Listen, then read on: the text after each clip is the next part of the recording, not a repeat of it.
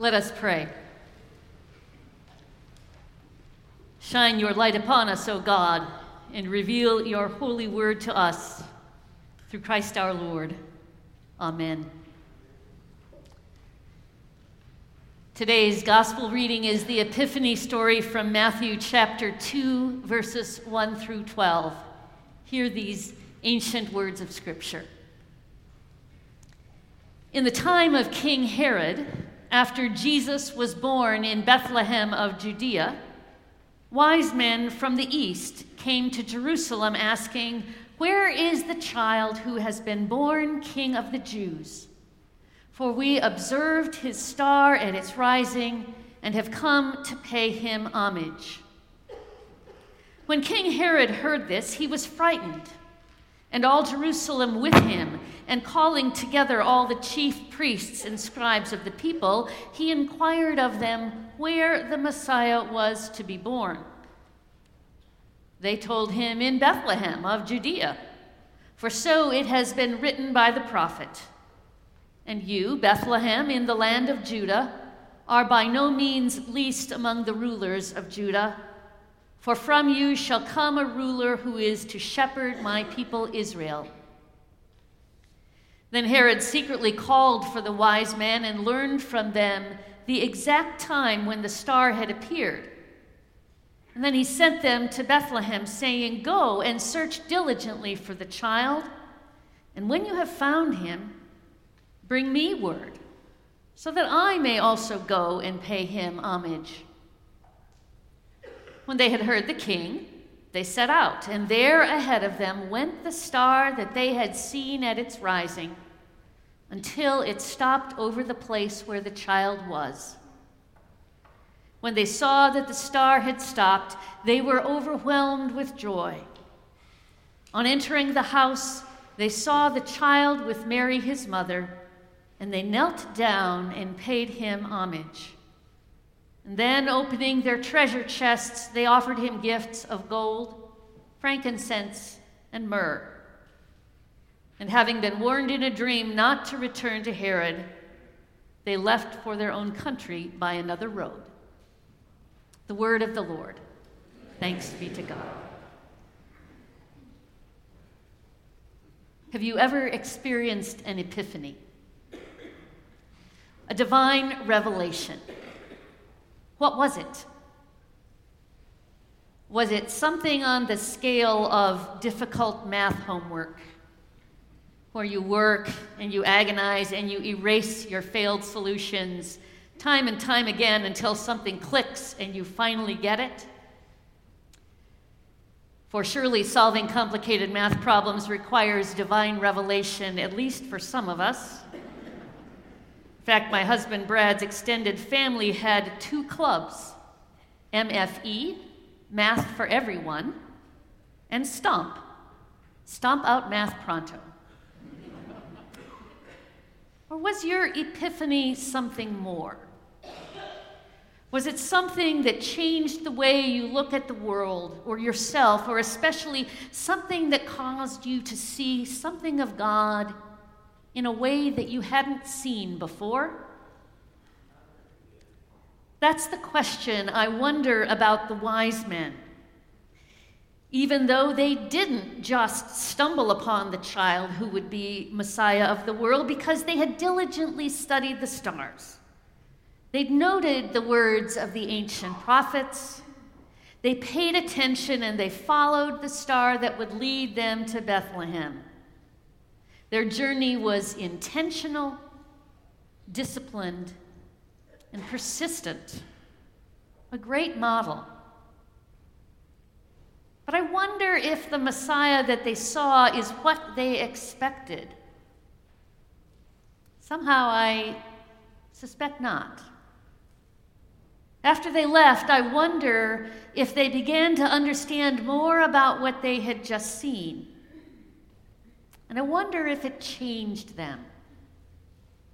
For even more than their precious gifts of gold and frankincense and myrrh, the heart of this story, the part on which everything else hinges, is the epiphany of the Lord Himself, the shining revelation of God to all of humanity, to turn the world as we know it upside down. Because that's what epiphanies do. One of my most significant ones came on a flight somewhere between Seattle and Buffalo in February of 2005. A very long story, made very short. I was returning from the annual conference of the Association of Christian Educators. And even though I had done that work for a couple of years, I found myself struggling with faith itself, with the teachings of my upbringing, with all of these people who claimed to love Jesus but kept lobbing insults at one another. I began to wonder if Jesus really mattered. I began to wonder if I couldn't save myself a lot of time and aggravation, and most certainly a lot of Sunday mornings, if I just ditched the whole thing. And yet at the same time, I felt compelled to serve in the church. Well, before I left that conference, there was a title of a book for sale that said exactly what I was feeling. It was titled, Jesus Drives Me Crazy. written by a very educated man, but the title said it all. So I bought it and I read it on the flight home. And the author described an understanding of the Trinity that was a profound epiphany for me, and what that is is a topic for another day. But what it did was allow me to re embrace faith in a deeper way to even hear the call to attend seminary and uh, eventually land here. But mine is only one small story in the vast library of God's ongoing revelation of God's self to the world. A few weeks ago, five of our remarkable Third Church youth reflected on today's scripture with me. Harrison and Juliana and Julie Julia and Caitlin and Sophie, I hope I do justice to the conversation we had, which went something like this. I began with the same question Have you ever had an epiphany? Yes, at the Montreat Youth Conference, worshiping with youth from around the country. Well, what was that like? My heart was happy, one said. Well, what does it take to feel happy? To feel safe, another said. And they nodded. Well, what is it that frightens you? And they described the deep anxiety that they and their friends experience during active shooter drills at school. And watching a classmate sob in fear during that drill. They described the anxieties of school, of body image, of being excluded, and being bullied on the soccer team. And even in the midst of all that, epiphanies still come. God's presence still breaks through like at Camp Corey, they said, during evening prayer, with the youth counselors wrapped up together in a fuzzy blanket. They called it a counselor burrito. And they said it was a genuine epiphany the revelation that God was with them, no matter what, that in the midst of all of these other anxieties, they felt safe in the bonds of their church community, literally and figuratively wrapped in a blanket of love. They belonged. Well, our youth inspired me to do a little crowdsourcing via the Third Church Community Facebook group, and I'll put a plug in here. Join it if you haven't. And I put the question out to my broader Facebook universe as well and asked Have you ever experienced an epiphany? And you responded with your own deep and profound stories. Thank you. And here they are. Some of them actually involve churches. Imagine that. Sheila Elliott told of a time over 30 years ago. Another associate pastor asked if I would consider going along to Pittsburgh for a few days of Logos training when our children were young. Logos is a Bible curriculum. And I said yes, thinking, what and why am I saying yes to do this? Little did I know God was calling me into ministry with the children of our church at 12 Corners Presbyterian Church. Such a treasured and cherished gift. Helping to coordinate and grow a program for eight years, I will always be grateful, Sheila said. Sarah Krugs came from a controversial experience about 40 years ago. We lived on the southern border at the time, she said, and I was working vacation Bible school. We had lots of children pre registered, so we were at capacity for the program. And on the first morning, a pickup truck from across the border pulled up with about eight children, eager and excited for our VBS. Of course, they became part of the program regardless of the capacity. We just moved things around and spent time outside in bigger spaces. However, I was reprimanded for breaking the rules and told I was not a good Presbyterian.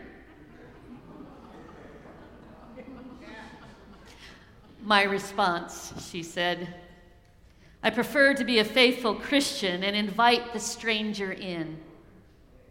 To this day, I'm sure there are those who roll their eyes at rule breakers. However, I'm grateful to those who have a different understanding. Other epiphanies came after an injury or illness or even a death. Kathy Kemp wrote about the time back in 2001 when she fell ice skating and crushed a vertebrae in her back and ended up with a pulmonary embolism. I was in a turtle shell cast for two months and much rehab, she said. However, the tipping point was the embolism. For when the doctor discovered it, my husband was asked if I had a DNR because, if not treated immediately, I could die. Needless to say, I'm still here, but every day is a blessing. And I know God had more work for me to do on this earth I read devotions every day, even if I don't get to church regularly. And I know God and all of God's angels are watching over me.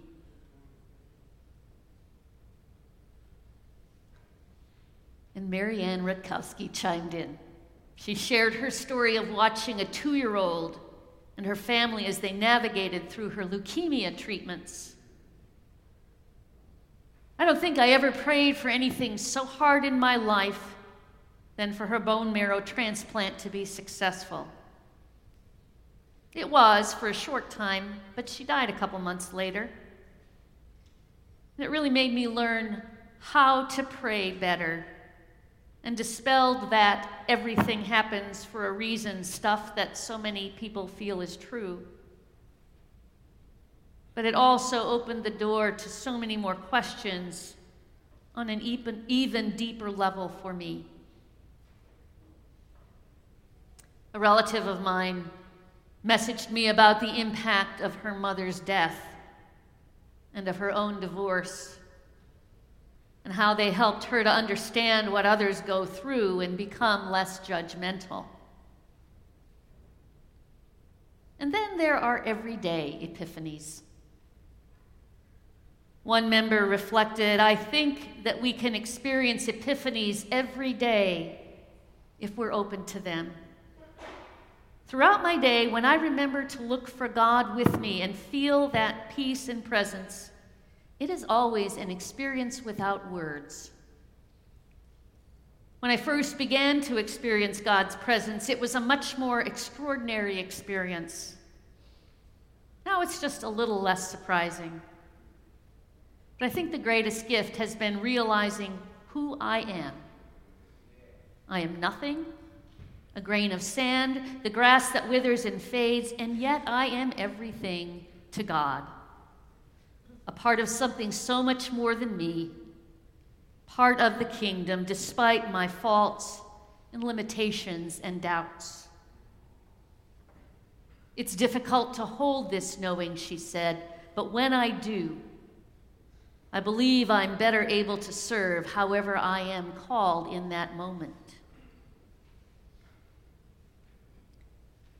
And finally, there was this short response from a college mate of mine whom I hadn't spoken to in person in over 10 years.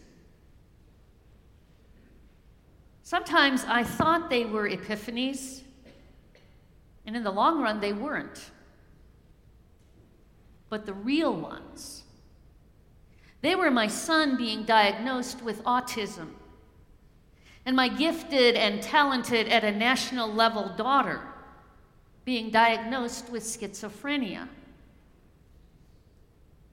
What did she mean by that? Would she share more? It's too hard to write, she said. Call me. Here's my number. So I did. And here's what she told me, paraphrased The world is different than I thought it was. What I used to think success and even being normal was.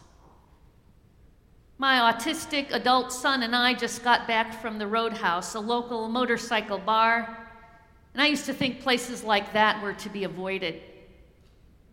But everybody there knows my son and cares about him. I remember when I first walked into his special education center. I thought, oh no, my son is going to be one of those people. But now I love going there. They all see the world differently. I learned that as my son grew and became one of those people, they're the coolest people around. So the people I used to look up to, now I just think, whatever. And the people I used to look down on in some way, I don't anymore because I know that there's something about them that I've never looked for and never seen. And then I asked, What about your daughter? With an Ivy League PhD who's won every award there is and has a serious mental illness. That one I'm still figuring out, she said. When she got all these awards, it, it felt like they were partly mine. But now I'm willing to let her be her.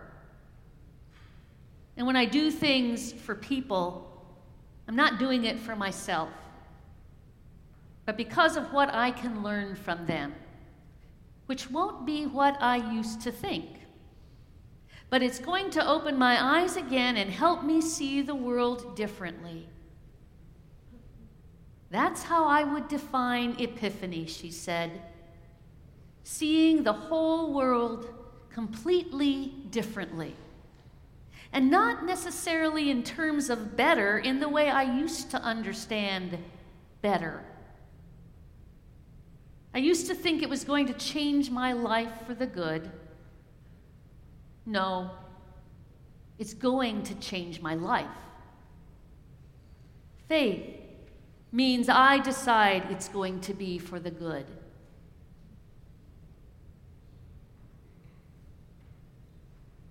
Friends, the theme that I hear running through every single one of these stories is that these epiphanies of God come right smack in the middle of uncertainties and troubles and struggles of our lives, every single one. They're particular to each person, and yet they are there.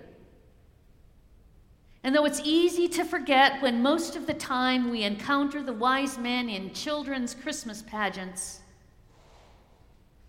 the truth is, it's no different in Matthew's story.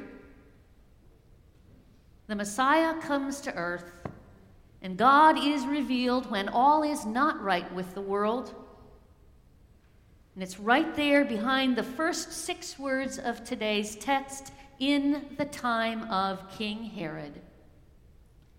An unstable, paranoid leader steeped in his own fears of rival threats, who used the tools of violence and exploitation, creating a time of deep fear for anyone living in that unpredictable world. And the remarkable revelation of God's love for humanity came then and continues to come today, even and especially in the midst of our deepest places of fear and unpredictability. In telling our own Epiphany stories, we too bear witness to the Word made flesh that dwells here among us and with us. So tell them. Tell them to one another after church, at coffee hour, over lunch, all of this day. And even tell them to yourselves. What better way to celebrate God come to earth? Amen.